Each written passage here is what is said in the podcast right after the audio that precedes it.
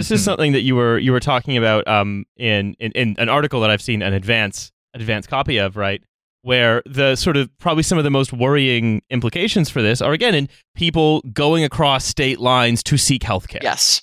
Uh, whether that is abortion or gender affirming care that have been criminalized in like half of U.S. states, and again, like that stuff that as well, just like to keep it slightly transatlantic, that could things that already are, um, let's say, under assault here Yes. as well, Hmm. right? Yeah, so the specific example that made me want to pursue this story was um, it's in Texas. Uh, the the first really interstate travel ban um, came about because of Greg Abbott's directive to prosecute parents for giving their children gender affirming care. Um, and the reason that that one specifically leapt out at me was because CPS can open an investigation if you get care for your child anywhere. So if you, you know, if you're like, well, shoot, they close all the gender clinics in Texas, so I'm going to drive to Oklahoma or whatever to get my kid blockers or whatever. Um, when you come back, they can still investigate your family and then pursue charges because that's how Child Protective Services works, which has led to states like Connecticut and Minnesota passing laws that say we won't extradite you back to Texas if you flee here because CPS is investigating you for affirming your child's gender. Which is like this entirely. Uh, uh, there's, I'm sure there are legal experts who are salivating at the idea of basically interstate commerce completely breaking down in a way that hasn't been seen since I don't know Dred Scott. Um, Oh, yeah. because this is, I mean, it's really, really uncharted territory. But that was what got me thinking about it. Was you know, what is to stop someone from, you know, pulling over a parent and searching through all of the locations they've been in the past six months and seeing if they went to any any Planned Parenthoods or or you know gender mm-hmm. clinics or whatever, and then using that to open a CPS investigation.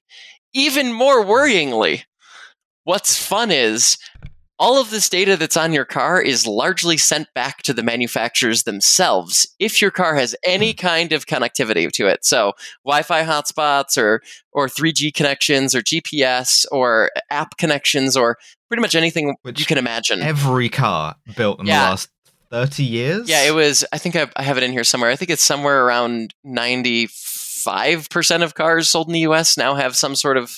Yeah, ninety percent of cars sold in America in 2021 have some sort of embedded connectivity in them, and that's your that is your threat model. Is not only does your car have all this data locally that they can access without any warrant or reason, um, Mhm. it's also sent all the way back to car companies who then generally aggregate and will sometimes sell the data to third parties. So there was a Vice report um, from, I think, a year ago where they had talked to the office of Senator Ron Wyden and gotten a, a I don't know, a pitch, I guess, from this company called the Ulysses Group that claimed that they could track Well, that doesn't sound ominous. Oh yeah, they claimed that they could track any car in the world in real time, uh, except for in Cuba and North Korea. I think that they're probably kind of full of shit.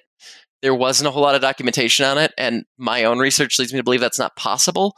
But Mhm. there's still this massive trove of data on every car, everywhere it's been, every time it needs an oil change, every time you drive distracted and the safety features kick in. This stuff is all being continuously uploaded somewhere, and no mm-hmm. one has any control over, over where it goes. And it's basically because the US has such weak approaches to personal privacy, it's up to the manufacturers to decide what to do with it. Hmm. And, and, Why and, has dogging.com made this million pound payment to Vauxhall Motors?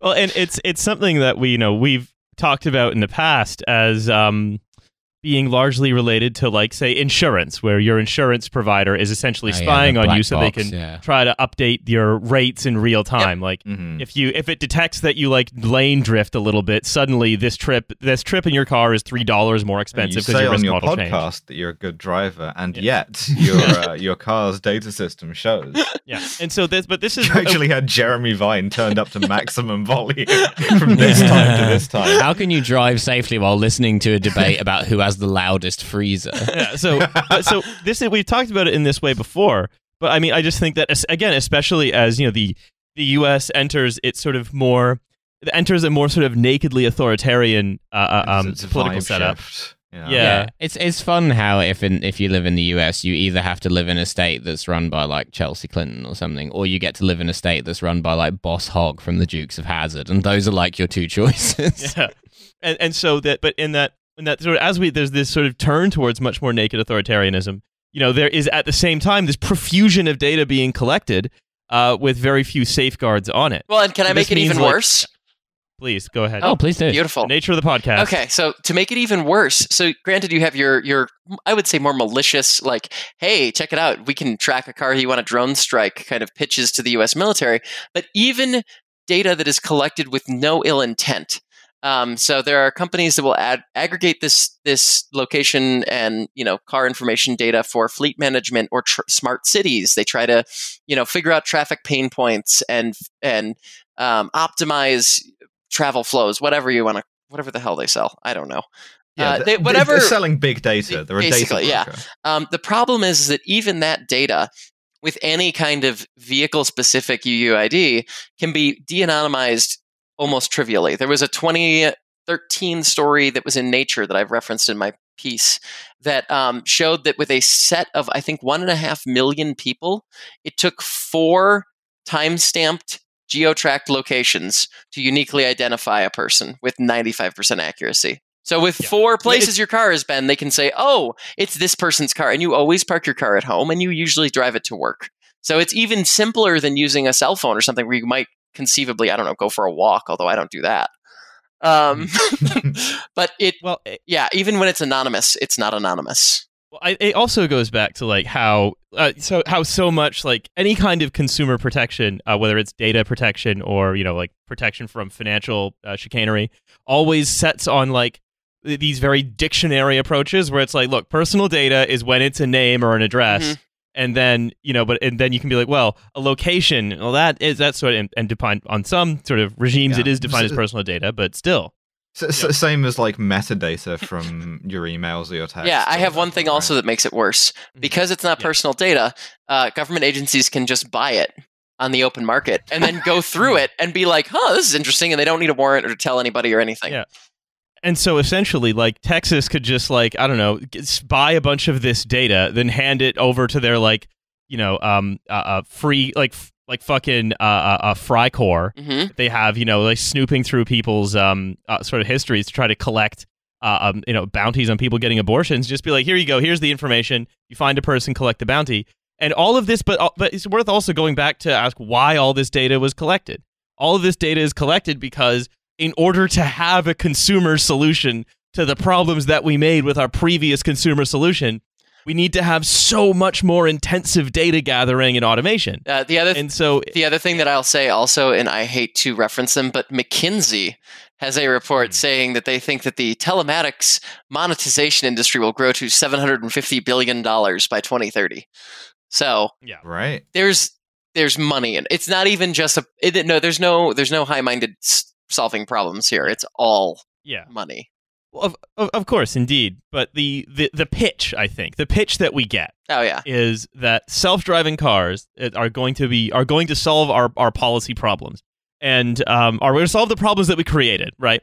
And that and that's believable to politicians, where they can say, "Oh, wonderful, great. I don't need to do the difficult thing of building a train or you know funding the buses because those wonderful you know boffins over at Mercedes or Tesla Yeah, or Uber or whatever." Glasgow. What they're Yeah, going to do is right. they're going to solve this problem for me by just massively intensifying data gathering Yeah, and because and- either they because either they don't understand or if, if they do understand they don't care then these kinds of problems very quickly not only become ubiquitous but become unavoidable because if you remake the infrastructure of the city to accommodate self-driving cars then you're stuck with self-driving cars and this data collection that's that used to be like something of science of sci-fi is now completely fucking unavoidable wherever you go People are saying, you know, we're experiencing an infrastructural problem, and they're saying, gripes, what are we going to do? I say, don't worry, we've got the boffins on it.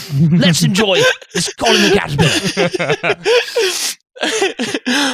I would I would join this podcast just to hear you speak in that voice for the entire time. Oh, thank you. Our would you like to take Prime Minister. would you like to take the position of showrunner We'd, Victoria, we'd, we'd welcome you on, showrunner. You know, cooperation on this podcast has become positively glutinous. no, but but look, so I, I think it's just what we're in the middle of seeing here is a great sort of uh, um, another wave of, of, of surveillance uh, uh, data that is going to very quickly become unavoidable. You're, you're not going to be able to, not, Oh, to it's, opt out it's of not that even at all. it's not even unav- it's not even like it's going to become unavoidable. Self-driving cars are not. It's already it is already unavoidable. I I guarantee you that even if you leave your phone at home or put it in a Faraday cage or whatever, you can still effectively be tracked if you own a car newer than about 2008.